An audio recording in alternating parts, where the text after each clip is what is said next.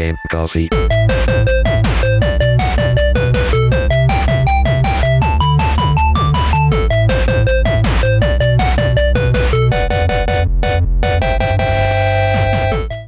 Ciao a tutti ragazzi e benvenuti ad una nuova puntata di Game Coffee. Come va?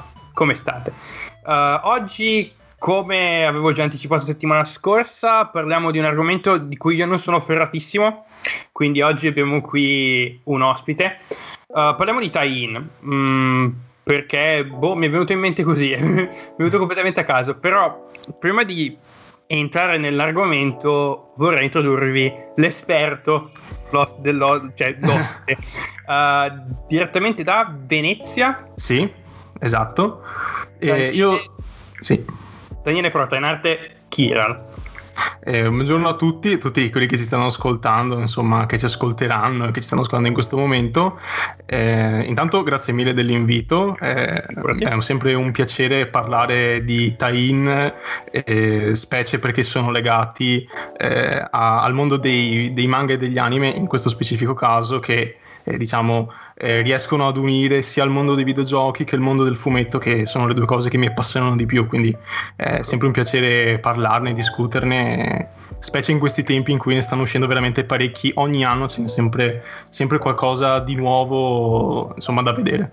Ho notato, ma quest'anno forse ancora di più rispetto agli anni precedenti. Sì, sì, davvero. Infatti eh, si possono vedere già dei tie-in un po' diversi dal solito, specie parlando di Dragon Ball, One Piece eh, e tutti questi manga che ormai, questi manga e anime che ormai hanno una, una vita più che decennale. E mm. Vedo che gli sviluppatori i publisher eh, ultimamente stanno mh, mm, osando un po' di più e questa cosa mi piace anche perché di solito eh, i generi che sono legati a questi tie-in legati a manga e anime sono sempre gli stessi, cioè o picchiaduro o mm-hmm. action con tanti nemici tipo i Musu, tipo Dynasty Warrior, tanto per capirci. Infatti, E, ehm, mentre adesso stanno un pochino spostando il tiro, eh, anche con l'ultimo Dragon Ball che deve uscire eh, la prossima primavera, se non erro, che è mm-hmm. Dragon Ball Z Kakarot. Ho visto che si, si sono spostati più con, eh, con, il genere gioco di ruolo. Eh, quindi okay. open world, gioco di ruolo, hai il tuo personaggio che ovviamente in quel caso è la Saragoku eh, ed è un po' un misto con eh, open world, gioco di ruolo e anche picchiaduro, visto che stanno, eh, stanno provando varie formule, poi sempre ah, con Dragon Ball, eh, sempre con Dragon Ball con Fighters, che è quello uscito l'anno scorso, hanno fatto una cosa ancora diversa, più simile a Tekken, mm, quindi ah. vedo che si stanno un po' muovendo le acque in questo senso. Ok, allora quindi prima di tutto volevo, volevo chiederti uh, di specificare un attimo cosa significa uh, la parola tie-in, cioè di cosa stiamo parlando in questo momento. Allora, tie-in eh, da un punto di vista proprio generale significa un prodotto derivato che si ispira direttamente e che utilizza tutti quanti i marchi e i personaggi o l'ambientazione che ehm, diciamo eh, arrivano direttamente da un altro brand che può essere un film che può essere in questo caso qua un fumetto eh, mm-hmm. oppure che può essere un libro insomma sono videogiochi derivati da altri medium e che quindi utilizzano personaggi, marche, come ho detto prima, l'ambientazione, la storia eh, propri di, del, de, del medium principale. Ecco. Ok, quindi praticamente uh, sono dei giochi che fanno, se ho capito bene, sì. che prendono um, materiale da, da, un altro medium e lo, lo, utilizzano per creare un'esperienza videoludica. Sì, esattamente. Ok. Sì, sì, uh, io ho sempre visto i tie-in più come un... Um, non come un cash grab, ma molto più come un sì, esce un certo film, facciamoci il videogioco sopra. esatto, esatto. A me viene in mente, ad esempio, la serie, la serie di Cars. Non sì. So ecco, ad esempio, quando è uscito Cars nel 2006 hanno iniziato a fare tutta una serie di, di videogiochi dedicati, al, dedicati, ai film. Sì. No? Sono partiti sì, da sì, Cars, dal primo, poi sono andati avanti. Ecco, più o meno è quello il punto, cioè, principale, diciamo. Sì, infatti uh, all- all'inizio, infatti, a me viene in mente per esempio E.T., che forse è il caso più ecco, eclatante. Ecco, esatto. A me viene in mente proprio E.T., eh, quando è uscito quella volta è stato forse uno dei primi tie-in, quelli disastrosi. Primo, sai? Ah sì? So, ah ok, forse è proprio il primo. Eh, è stato veramente tragico in quel caso là. forse là si poteva già intuire che era tirava eh, su questi, eh, su questi tie-in. Per chi, non, per chi non fosse informato, allora, uh, E.T è un... Uh, vabbè, sapete E.T. il film, no? Che è uscito nel 1983, giù di lì? Nel 80. Sì. Ecco. Eh, sì, anni 80 comunque. Anni 80 comunque.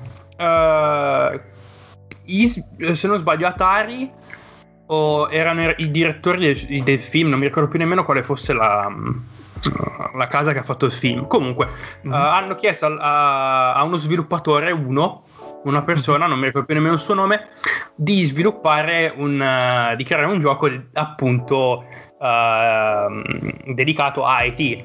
Il problema è che questo tizio ha avuto 5 settimane per, uh, per farlo mm-hmm. ed è stato un massacro.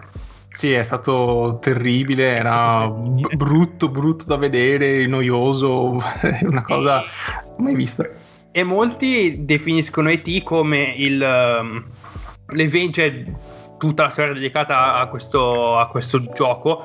Uh, definisco il fautore della, della, crisi dei videogiochi dei, degli anni 80 il mm-hmm. crash famoso del 1983 quando uh, più o meno quasi tutte le, le grandi aziende che producevano um, videogiochi hanno praticamente sono piombate in una sorta di crisi hanno perso molto valore poi è arrivata Nintendo nell'85 con l'INES e il mercato si è rifatto però sì. comunque in quegli anni c'era un sacco, c'era molta saturazione perché uscivano console così ogni sei mesi.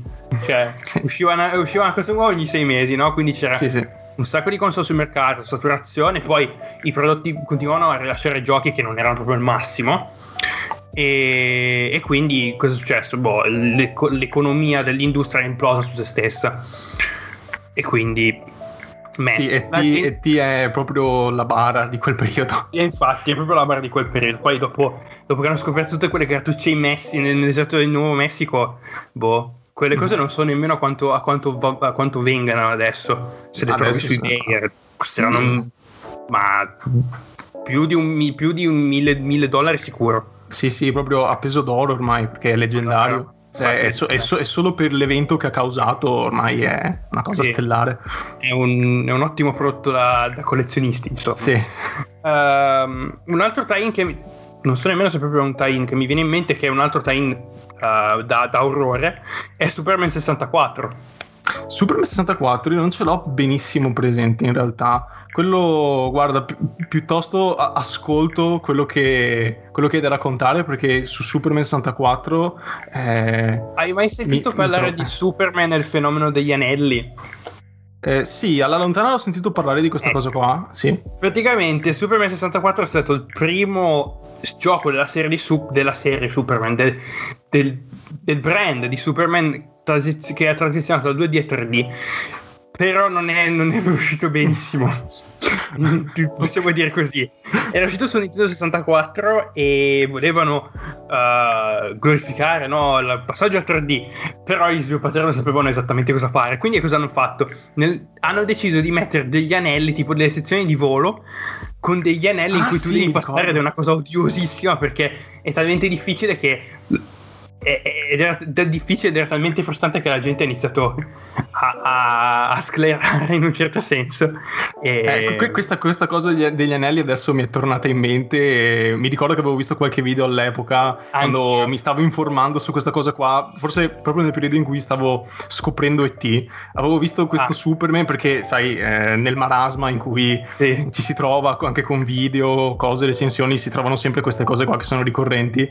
mi ricordavo proprio che dicevano dicevano quanto fosse frustrante questa cosa degli anelli di passare in mezzo. Io non l'ho provato, però.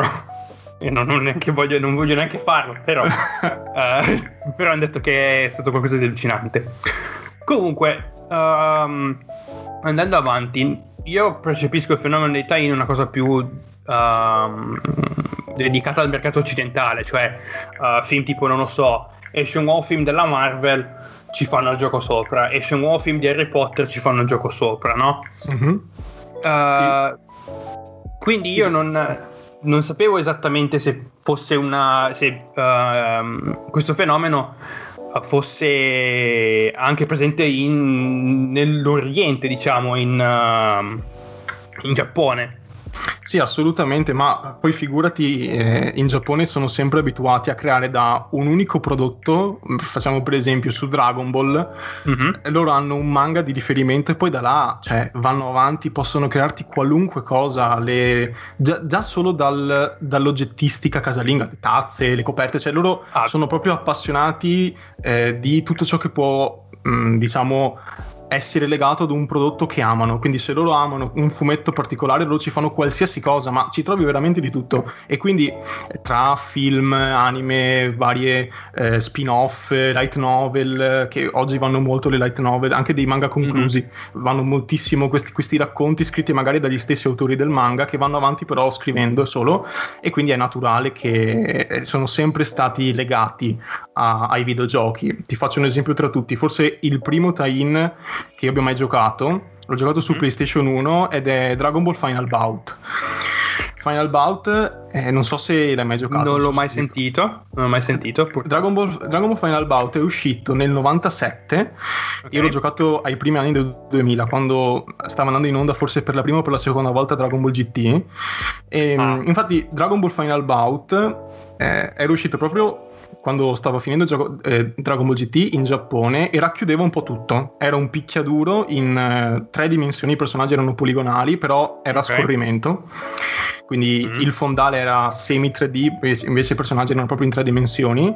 Ah, E sostanzialmente non c'era una storia, semplicemente loro combattevano, era una, era una modalità arcade dove tu combatti tipo Tekken, dove tu combatti Sì. fino al, al boss finale e poi potevi fare gli allenamenti, scontri liberi, tornei, tutte queste cose qua. E io mi ricordo perfettamente che questo Dragon Final Bout tra tutti i problemi che ha, perché adesso a giocarlo adesso probabilmente sarebbe una cosa oltre che inguardabile, anche ingiocabile, perché fare in delle che senso combo- inguardabile? eh no, inguardabile perché i personaggi non avevano un volto praticamente, era Ah, troppo pixelato. Tipo Era- Solid Snake? Tipo Sì, Solid una Snake cosa per- Metal sì. Gear, ok? Era così. e poi i personaggi avevano purtroppo eh, avevano deciso di creare Baby Scimmione. Il problema di Baby Scimmione era che quando andavi sotto l'avversario, eh, qu- quindi qua- quando, quando andavi sotto scompariva, cioè lui restava solo le gambe non potevi vedere quando ti attaccava con le braccia, quindi era proprio difficile da giocare, era proprio tragico. E, mm, e mi ricordo che per fare per esempio una combo, ok, oggi le combo in un normalissimo tie-in come anche quelli di Naruto che sono super celebri perché hanno un sistema di combattimento ottimo e semplicissimo, appunto per fare una combo basta premere un tasto tante volte, spammi e fai la combo automaticamente. Mentre su Dragon Ball Final Bout era eh, tutto di tempismo, se, se tu cliccavi per, che ne so, quadrato, ti faceva solo un pugno, se tu cliccavi tante volte quadrato, faceva sempre quel solito pugno intervallato da uno spazio che era la fine dell'animazione precedente, quindi non potevi concatenare in quel modo là. Ok. Dovevi impararti le combinazioni ed era difficilissimo, ce n'erano un sacco, era proprio hardcore giocare a Dragon Ball Ok. Final Bout, era proprio ostico. E poi col tempo hanno imparato a dividere le cose, cioè il pubblico che gioca di solito i tie-in eh, è molto vasto, cioè ci puoi trovare il ragazzino come ci puoi trovare anche, non so, eh, il trentenne, il 35enne, il quarantenne, cioè è molto variegato, quindi hanno deciso, ehm, penso dall'epoca PlayStation 2, PlayStation 3 in poi, a, a semplificare di molto il gameplay e anche proprio la mappatura dei tasti, sono proprio semplici da giocare. E, e quindi hanno deciso di votare tutto quanto alla spettacolarità degli scontri, che devono essere i più belli da vedere possibile. Ok. Diciamo che l'ultimo titolo che ha, è, è un po' di transizione è Budokai Tenkaichi 3 eh, Dragon Ecco. Ball, sempre, sempre parlando di Dragon Ball, che è sia accessibile perché è molto semplice da, da- da capire come funziona, eh, però per fare le combo più avanzate bisogna starci un pochino, in quel senso. Ok, Ok, l'unico, io l'unico, probabilmente uno di pochi, forse, sì, forse l'unico, è l'unico gioco di Dragon Ball che conosco cioè la serie Budokai Tenkaichi. Sì. Poi il resto per me è proprio... Eh, Io sì, non, sì, non è- non ho mai... Cioè, ho guardato, guardicchiato Dragon Ball quando avevo tipo 10 anni, ma poi... Ma non sono mai stato lì a... a- non sono mai stato a guardare proprio, diciamo... a- Sì, seguirlo fisso, a diciamo. Seguirlo fisso, appunto, appunto. Uh, quindi... Allora, abbiamo parlato di, di, di tie-in proprio veri e propri. Uh, ho notato che c'è anche che c'era è nato forse negli ul- nell'ultimo decennio, forse a fine degli anni 2000, uh, un altro tipo di, di- di contenuto, uh, però stavolta è qualcosa tipo è qualcosa all'inverso, cioè dal videogioco fanno altre cose, cioè tipo fumetti o delle live action o delle storie. Uh, tipo a me viene in mente Dead Space Sì, che avevano fatto, vabbè, è uscito Dead Space 1, Dead Space 2, poi in- in- cioè tra, tra Dead Space 1 e Dead Space 2 avevano fatto un fumetto, non mi ricordo più nemmeno come si chiama, eh, dove ti spiegavano praticamente cosa è successo nel mentre. Ah sì, ma mh, questa cosa qua eh, può essere vista anche per esempio in Final Fantasy, che hanno fatto da, da- tipo dal, dal Final, da Final Fantasy VII che hanno fatto il film, hanno fatto anche i fumetti, anche di Kingdom Hearts hanno fatto i fumetti, cioè Ah, eh, ok. è anche mh, molto variegato, diciamo anche in Giappone hanno questa cosa qua, eh, se c'è un videogioco che tira tanto eh, ci fanno qualunque altra cosa, cioè loro sono molto eh, fissati, diciamo, tra virgolette, nel senso che Ok. se sono in fissa con una cosa la vogliono vedere ovunque. Questo è molto, sem- Ah. mol- molto semplicemente, ma anche per esempio con i Pokémon, forse è il caso più eclatante. Dai sì, videogiochi hanno fatto il cartone animato, hanno fatto i fumetti che stanno uscendo in Italia proprio in questi ultimi mesi, i cofanetti con, tut- con tutte le serie a fumetti, ehm, e loro stanno proprio sono molto attenti a queste cose. Infatti, se tu inizi a, da, da qualunque prodotto giapponese, puoi trovare quello che ti pare. È proprio Ok, eh, un, un lago dove ti puoi tuffare, trovi di tutto. ok. um, allora, eh, io forse l'unico anime, cioè l'unico anime che ho, che ho, tra virgolette, a cui mi sono, tra virgolette, interessato è stato Initial D. Sì, perché, perché mm, auto, eh Sì. no, da quello che la gente ha capito dal mio podcast, a me piacciono i giochi di macchine. Eh sì. quindi, eh, quindi Initial D è per me proprio eh, mi è servito su un piatto d'argento in un certo senso. E lì hanno fatto anche il gioco di forse una serie hanno fatto dei, di giochi di Initial D che non ho provato, però sarebbe stata una cosa molto interessante da fare. Uh, quindi ti volevo chiedere um, quali sono gli manga e forse sì, manga e anime che ti interessano di più e qual è stata la tua, la tua migliore diciamo, esperienza con, con un tie-in dedicato a manga o anime, quello che vuoi. Sì, allora, togliendo Dragon Ball, ok, perché già anche, anche all'inizio ne ho parlato e comunque sia, eh, sono titoli tutti quanti molto variegati ultimamente, quindi ce n'è veramente per tutti e sono tutti di ottimo livello secondo me.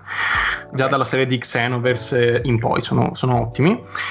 Parlando anche di altri, eh, ho visto delle cose un po' più sperimentali per quanto riguarda per esempio Black Clover. Io non l'ho provato, Black Clover mi sembra si chiami Quartet Night, l'ultimo gioco uscito l'anno scorso o due anni fa, che è più simile, mh, oserei dire, ad una Battle Royale, tra virgolette, nel senso che sono scontri tutti contro tutti o a squadre ehm, in tempo reale, quindi ci sono squadre di 3 o 4 combattenti che si sfidano ed è un sistema di gioco molto diverso dal solito perché eh, è quasi un misto tra picchiaduro con elementi da quasi sparatutto perché ci sono eh, dei giocatori, dei, dei- dei personaggi che utilizzano magie da lontano e quindi è quasi come se avessi un, un fucile in mano, ok? Giusto per Ok. fare un esempio. Però quello Ok. che più di tutti, eh, secondo me, ha colto perfettamente il segno in questi ultimi anni mh, è uscito inizialmente su PlayStation 3 e poi la serie si protratta fino alla, alla conclusione su PlayStation 4 è la serie di Naruto Ultimate Ninja Storm che è formata Ok. da sei titoli eh, tutti quanti ispirati ovviamente a- all'omonimo manga a Naruto e anche all'anime e sono sei titoli, quattro numerati quindi la serie principale, quella che ripercorre tutto quanto il manga, dall'inizio alla fine della prima serie a, proprio all'ultimo, all'ultimissimo capitolo. E poi ce ne sono due di spin-off che sono più sperimentali, eh, che, sono, che sono Generation e Revolution. E io devo dire con il quarto capitolo che è l'ultimo, l'ultimo numerato, mm-hmm. che è uscito su PlayStation 4, hanno, trovato la quadra, cioè mh, da lì non si scappa, si tratta di tutti, tutti quanti i sei titoli sono di picchiaduro in tre dimensioni, okay. eh, in stile Budokai Tenkaichi, ok? L'inquadratura è da dietro, c'è l'avversario davanti ed è sempre un uno contro uno, mm-hmm. eh, anche con personaggi di supporto che si possono evocare e che fanno una mossa però poi se ne vanno, quindi non, non è mai 3 contro 3 o 2 contro 2, è sempre uno ah, contro okay. uno. Neanche tag team. No, esatto, no, no, no. Zero tag team sono eh, solo scontri singoli. Ok. E ovviamente anche le boss fight per quanto riguarda la, mod- la, modalità storia. E dicevo, hanno trovato la quadra proprio sul gameplay, oltre che sul comparto grafico che molto fumettoso. Ecco, hanno fatto la cosa più giusta, cioè eh, vedo che per esempio con eh, le opere più commercialotte, che come può essere Jump Force, che è un mega... Sì tie-in con tutti i personaggi dei manga possibili esistenti che hanno cercato un il fotorealismo con un crossover cioè una sì. roba sì sì sì un mega enorme. crossover con tutti dentro ehm, lì purtroppo hanno fatto l'errore di cercare esteticamente il fotorealismo cioè creare con la Real Engine 4 dei personaggi di manga e anime. È un po' difficile ok? È, è proprio mm, sperimento no, stride un pochino. Eh. mentre con la serie di Naruto eh, hanno fatto la cosa giusta di non cercare di rendere i modelli dei personaggi, le ambientazioni molto particolareggiate, ma renderle più pastellose, più cartoon e quindi più fedeli al manga. Quindi è molto bello da vedere.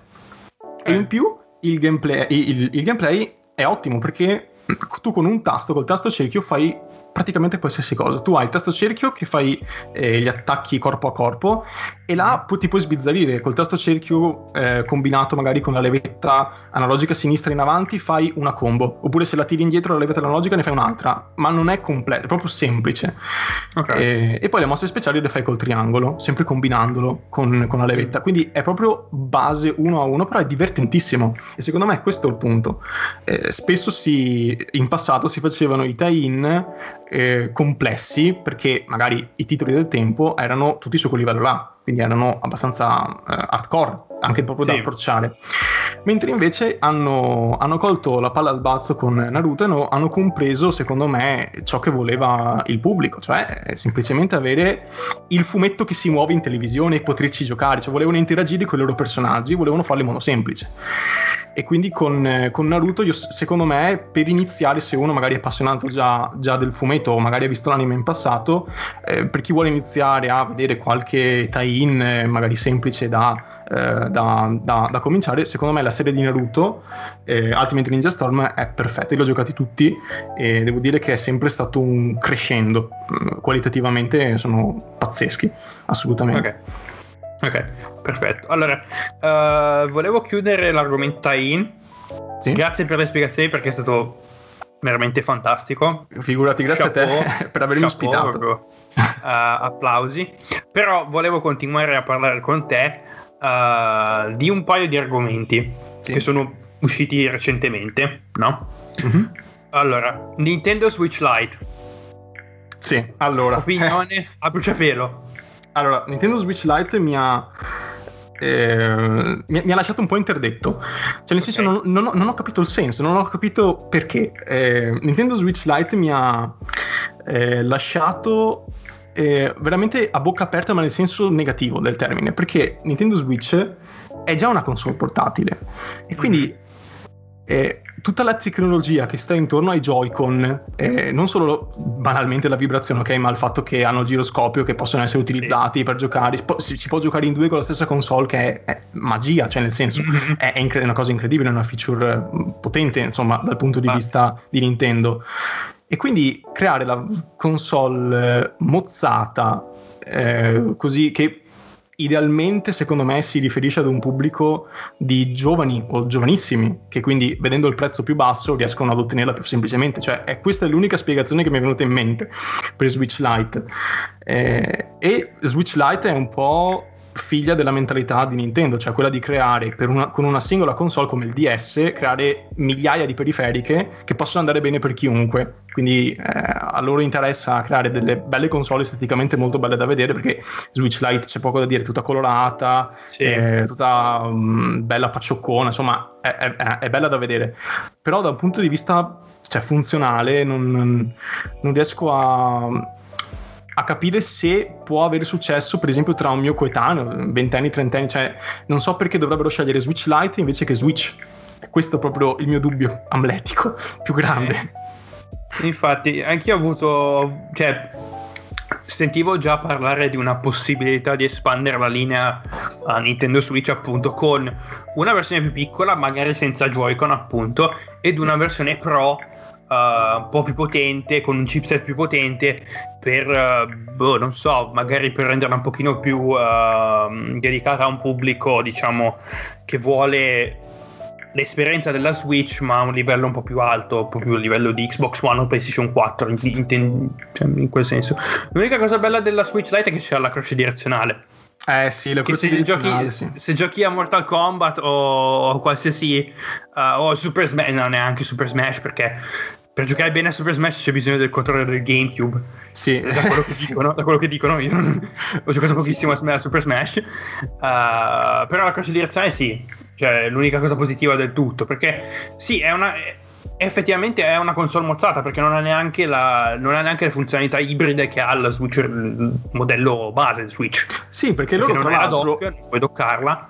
Quindi... Sì, perché lo, loro tra l'altro nel trailer di annuncio hanno detto, cioè è molto strano, mi ha fatto ridere a me il trailer di annuncio perché a un certo punto hanno iniziato ad elencare tu, tutti i lati negativi di Switch Lite. Non la puoi attaccare alla televisione, non puoi, non puoi staccare i Joy-Con. Ho detto, eh vabbè, ma me la stai, la stai pubblicizzando o la stai demolendo? Perché non ho capito. La sto demolendo, la sto demolendo. Sì, no, perché ho detto, vabbè, non può fare niente. Non, non, ok, ok, va bene. Cioè, l'unica cosa, l'unica cosa buona è che sì, ok, c'è la cassa di azione non è neanche tipo una pagliacciata come il, 2D, come il Nintendo 2DS. Sì, quello. Cioè, uno lo vede e dice, boh, lo metto sotto la porta perché sì, è un cuneo. cioè, ti ferma porta. Cioè, sì, hai capito? Sì, sì. Ma Però è sempre. Eh, cioè, no, dimmi, dimmi. È sempre. Cioè, il 2DS era per per portare la linea ancora più avanti e per renderla ancora più accessibile perché il 2DS costa tipo bah, 70 euro neanche. Sì, sì, infatti, infatti la, è... il, il, il, punto di forza è proprio quello, cioè il fatto che, che, costa di meno e quindi è più accessibile, però cioè, io ho visto eh, su, su, sull'Amazon Price Tracker, ok, quel sistema che ti permette di, di vedere l'andamento dei prezzi di Amazon, sì. ok, io l'ho visto per Nintendo Switch e Nintendo Switch, quando va bene, ti può costare anche 260 euro. E se Switch Lite mi costa 220 a prezzo pieno, c'è uno scarto di prezzo che è talmente basso che proprio non c'è mo- anche per il bambino che vorrebbe la console che, che, la vuole chiedere non c'è motivo per non spendere quei soldi in più che sono pochissimi sono po- po- eh, poche decine di euro per avere la console più bella eh, completa che la può giocare in televisore. Infatti cioè, non lo so. Vabbè, Nintendo, Nintendo cioè, cosa stai sì, cercando Nintendo, di fare? Nintendo. Io spero che il prossimo anno uscirà eh, una versione Pro ok, di Switch, quindi un po' più potente, eh, forse non più grande perché no. non, so, non, so, il concetto di portabilità se può essere diciamo portato avanti con un, eh, un tablettone. No, infatti diventa una, diventa una padellona. Perché, eh, infatti cioè, diventa un padellone e eh, io diciamo che aspettavo un annuncio di una Switch eh, Pro, comunque una più potente, proprio sulla scia della nuova generazione, no? Allora dicono facciamo, sì. la, facciamo la, la, Pro eh, come, come, se fosse PS4 Pro, eh, come se fosse PS4 Pro che è una mid-gen, anche noi per stare sì, un po' più al passo. Ma anche, ma molto banalmente, per i titoli di terze parti, perché altrimenti sono veramente tanto, eh, tanto, tanto mozzati se portati mm. su, su Switch base come adesso, perché ti basta guardare The Witcher 3, che comunque sia è un titolo di qualche anno fa e su, su Switch è veramente per, per quanto riguarda il, il paesaggio e l'ambientazione sì. insomma è un po' fumoso letteralmente. Cioè c'è proprio la, la cortina di fumo per non farti vedere perché altrimenti eh, non ce la fa sta caricando. Sì perché sta caricando è proprio così. Eh quello, quello buono non, sì effettivamente per giocare a titoli tipo The Witcher o Doom che comunque Doom su Switch è ok cioè, per farti ah, tipo, okay. non so, 10 minuti di di scassarsi un po' di demoni così, cioè va bene, non è non, nulla, nulla da contro, però graficamente si vede che comunque è, sì. è molto... Sì, cioè, gu- guarda, più, più, più, più, graficamente a me interesserebbe l'ottimizzazione, eh, perché eh, poi se mi va a 20 frame faccio giocare. No, Doom, Doom ottimizza, cioè ok, l'ho cappato a 30, a 30 fps, ma lo capisco perché l'hardware sì. è quello che è. Però è ottimizzato bene. No, ci sono altri giochi che sono proprio ottimizzati male. Uh, sì, un caso che mi, che mi, è venuto in mente è un gioco chiamato Xenon Racer o qualcosa del genere. No, mm, quello non sì. puoi. Sì, ma quello non c'è proprio da evitare con, con, i, con, i, con, i, forconi perché è ottimizzato malissimo da quello che ho. Ho visto un paio di, di, di, di recensioni, ma se vuoi comprarlo compratelo su, su PS4 4 Xbox One perché su Switch proprio no. Eh, infatti. Però, però cioè ok che stanno cercando di mettere su un buon uh, gruppo di, terze, di sviluppatori terze parti perché quello che non è successo quello che non è successo con Wii U è che quello che ha ucciso la Wii U in un certo senso non avere, non avere, comunque una base di sviluppatori o di publisher che comunque di terze parti che comunque lavorano sulla, sulla piattaforma e, esatto. e, e, e, la portano avanti. Però Nintendo Switch si è rivelata anche un ottimo, un ottimo baluardo per i prodotti indie. Assolutamente, infatti. Indie. È, è, pienissimo di giochi a 5, 6, 7, 10 massimo euro. Sono, sono delle ottime esperienze. Ah, ottimi assolutamente. E infatti con questa con la nuova generazione bisogna vedere perché loro comunque hanno parlato di famiglia Switch, quindi è ovvio che ce ne saranno altre. Mm. Perché già, già con l'annuncio di, di, Switch Lite hanno detto la famiglia si sta allargando, ok, allora si allargherà sicuramente ancora. Eh, però appunto eh, io spero davvero che ci sia un, un, un movimento, diciamo un la, la, produzione di una console un po' più potente che possa dar modo agli sviluppatori di terze parti di, eh, di, di fare dei porting o comunque sia di fare delle, delle, versioni per Switch che non siano praticamente di un'altra generazione ecco. Eh, anche perché eh, se no gli investimenti poi eh, si alzano, cioè nel senso ci, ci, vuole più tempo, ci vuole più denaro per fare un porting più mm. elaborato e quindi non so quanto valga la pena, ecco poi c'è tutto il discorso monetario che va fatto anche per sì. gli sviluppatori, anche per i publisher che devono fare un po' i conti se ne vale la pena effettivamente, quindi c'è tutto anche quel discorso là che, che si può fare, eh, lì bisogna vedere. Eh, infatti, appunto. Quindi, uh, in, in, questa, diciamo, in questa onda verso la nuova generazione, perché stiamo parlando anche di oramai alle tre hanno scassato i maroni con Project Scarlet uh, i ragazzi sì. di, di, Xbox quindi volevo chiederti anche la tua. Ci sarà una credi che avremmo una, um, un annuncio da parte di Sony per l'anno prossimo? Pensi che Sony uscirà se ne uscirà tra qualche mese con un annuncio tipo boh to, PlayStation 5 così non smettete di rompere le palle che tanto continuano a speculare ovunque. Non... Sì, eh, Sony eh, secondo me il prossimo anno farà l'annuncio, forse... Eh, cioè la, la, vedo difficile fare un annuncio in pompa magna in uno state of play, ok? Penso che si scelgano magari un, un, un evento dal vivo per fare queste cose qua. Mm-hmm. Di solito gli annuncioni eh, li fanno alle tre o comunque sia a fiere ed eventi molto grossi. Quindi loro secondo me PlayStation 4 la stessa cosa non mi ricordo più dove avevano annunciato avevano fatto un live o qualcosa del genere eh, mi sembra avessero fatto un live per dire che esisteva e poi okay. avevano fatto l'annuncio grosso a, alle 3 se non ero comunque, potrei anche sbagliarmi ah. magari mi, mi, mi, confondo con PS3 però comunque sia di solito se c'è da fare la bomba insomma la, la, sì. la lanciano sempre in un evento grosso dal vivo ecco mm. quindi magari se proprio vogliono, siccome sanno perfettamente che tutti sono a conoscenza che uscirà PlayStation 5, ok? E probabilmente Forza. si chiamerà anche così, ok? Loro lo sanno. Eh, non so se faranno l'annuncino con lo State of Play giusto per dire che esiste magari sotto Natale e poi a giugno alle 3 eh, faranno l'annuncio grosso, però ecco, mh, mm, sento tra virgolette odore di next gen già dal Natale prossimo, ecco, eh, Natale 2020 dico. Eh, mi sa di sì. Eh, sì, Natale 2020, poi bisogna anche vedere eh, con, con, Stadia, che c'è tutto quel discorso là. Ecco, volevo anche parlarti di Google Stadia perché ho sentito l'episodio dove praticamente demolivi Google Stadia e... sì, eh, no, è stato un episodio sì, veramente a, eh, super abbraccio. Ottimi punti, ottimi punti, davvero. Perché... Infatti... No, prego, prego. Cioè, perché mi volete far pagare 60 euro per... Cioè, non capisco. Fa... potevano fare anche un servizio più, più diciamo, più ad abbonamento stile Netflix. Ma poi il fatto che già, già, già ti dicono, eh sì, puoi giocare dove vuoi. Però poi ti dicono, eh ma no, quel 4G non ce la, non ce la fa, non ci arriva. Cioè, cosa? Dimmi almeno, fammi, illudimi e dimmi che posso anche giocare sul tram.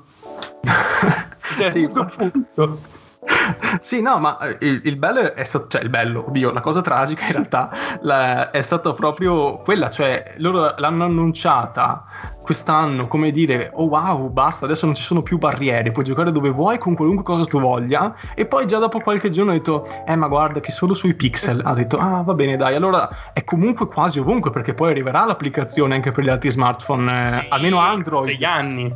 E, e infatti ho detto, no vabbè, ma dai, ma prima o poi arriverà. E no, invece non arriverà perché, cioè, la cosa assurda non è tanto che non ci sarà sugli altri smartphone, perché quello potevo anche starci, nel senso è tutto Google, fanno tutto a casa Google. Invece no, okay. eh, hanno l'applicazione che è diversa per gli altri smartphone che ti permette semplicemente di modificare il profilo.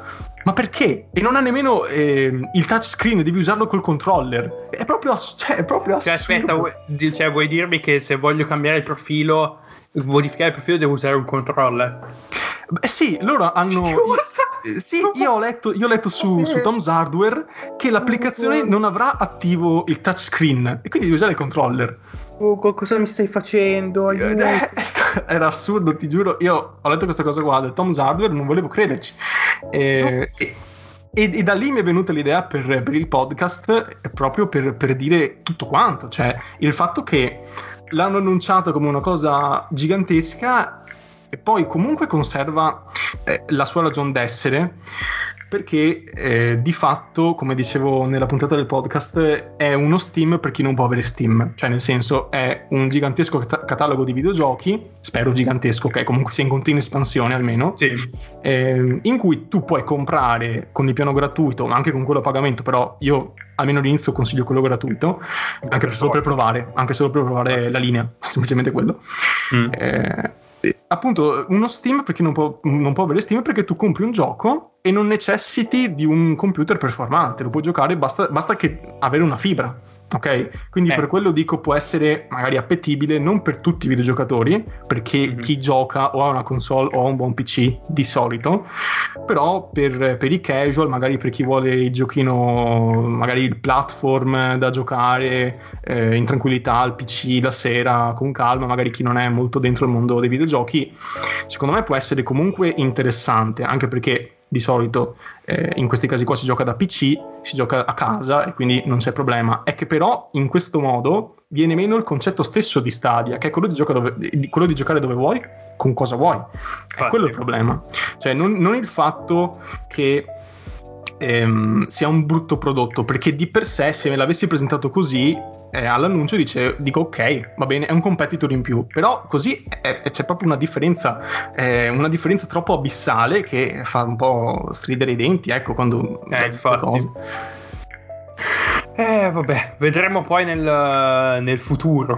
Eh, sì, speriamo un po' cosa, cosa, Speriamo che la cosa migliore. Vabbè, adesso probabilmente stanno cercando di spingere sul 5G più possibile. Perché sì. teoricamente con le velocità del 5G si potrebbe, teoricamente si potrebbe.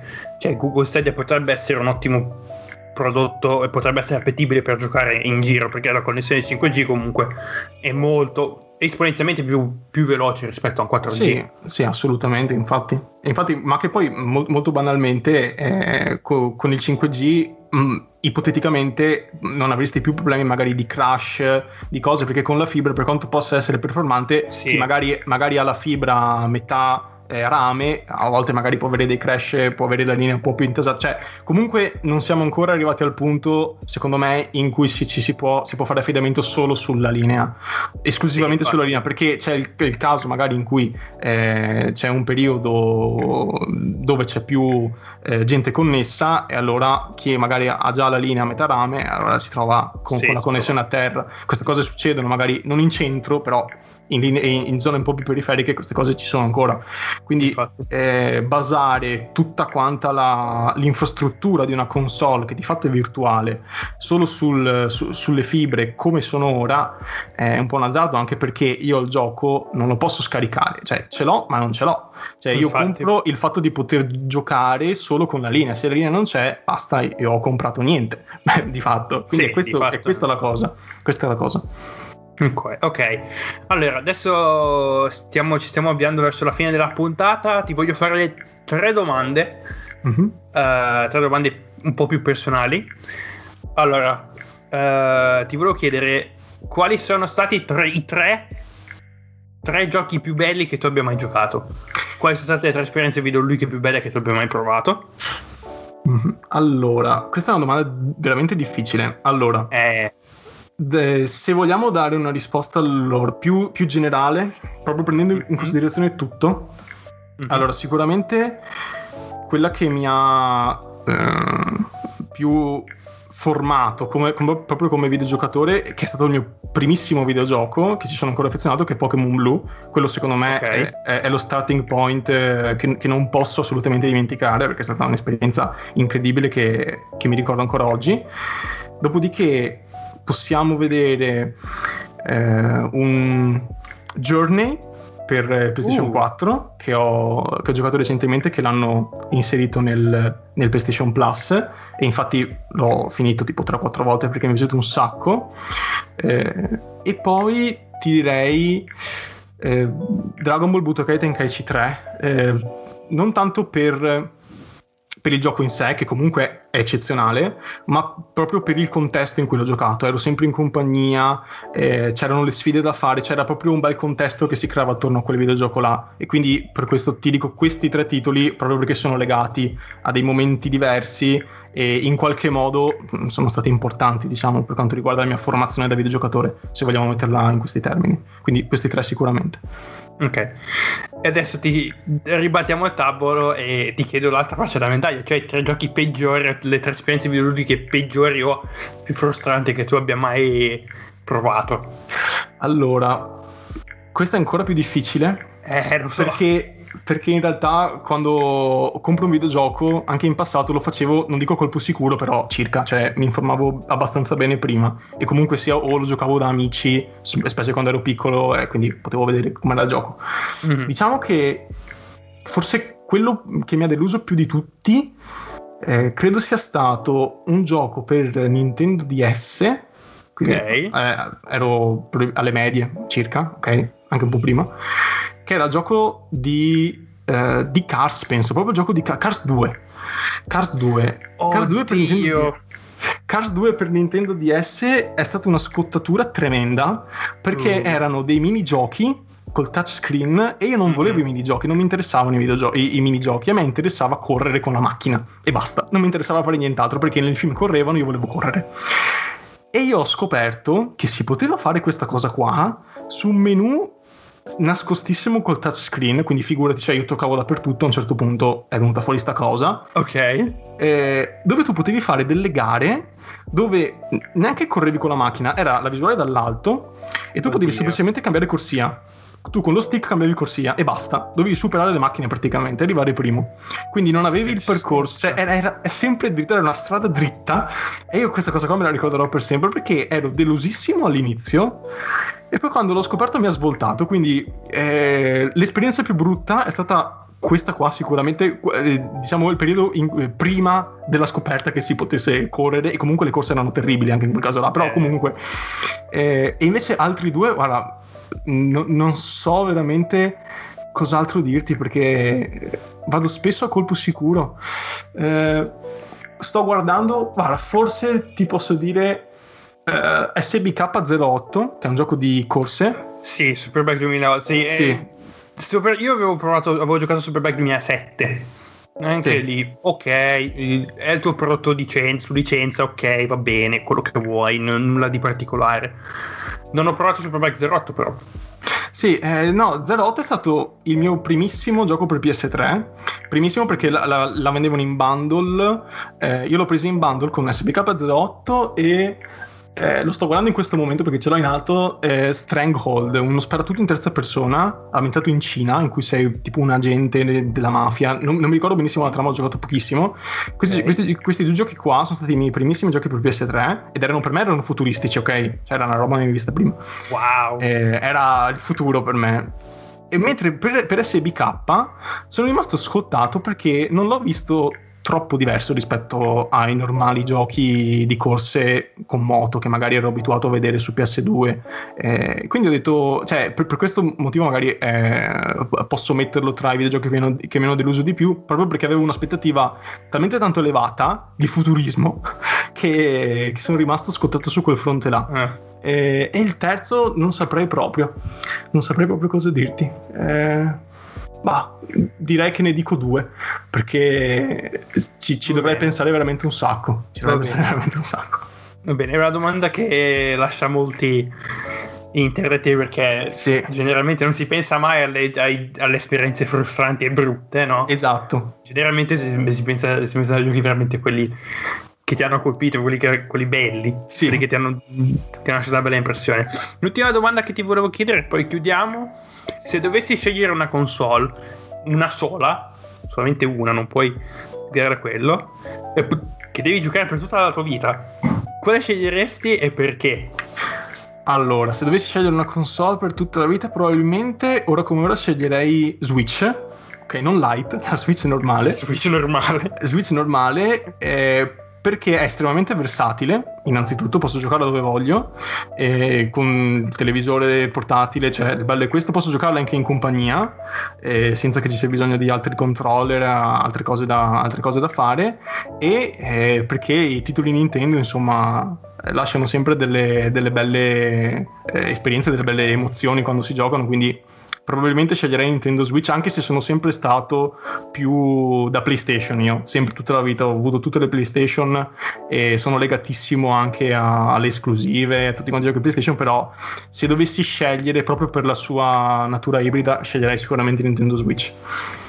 Anche io sceglierei la Switch e anche io sono stato un, un diciamo uh, vicino a Sony, poi quest'anno ho deciso di fare il salto da, da Sony a Microsoft.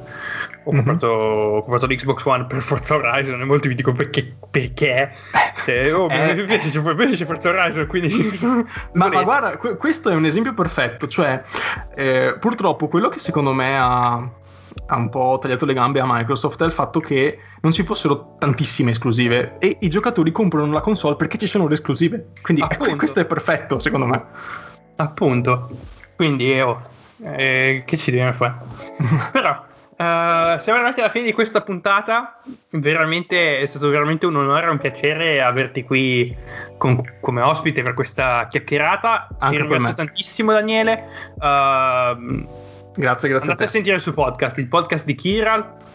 Dove è disponibile? Un po' ovunque. Un po' ovunque, Spreaker, Spotify, Google Podcast, Apple Podcast, davvero ovunque.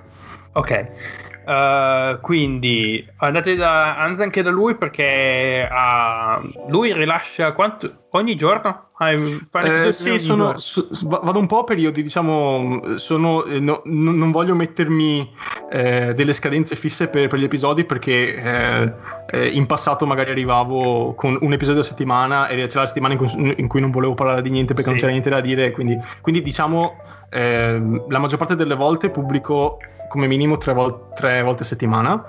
Ah, okay. eh, quindi diciamo che in, in, linea generale ci sono ogni settimana, almeno per due o tre volte.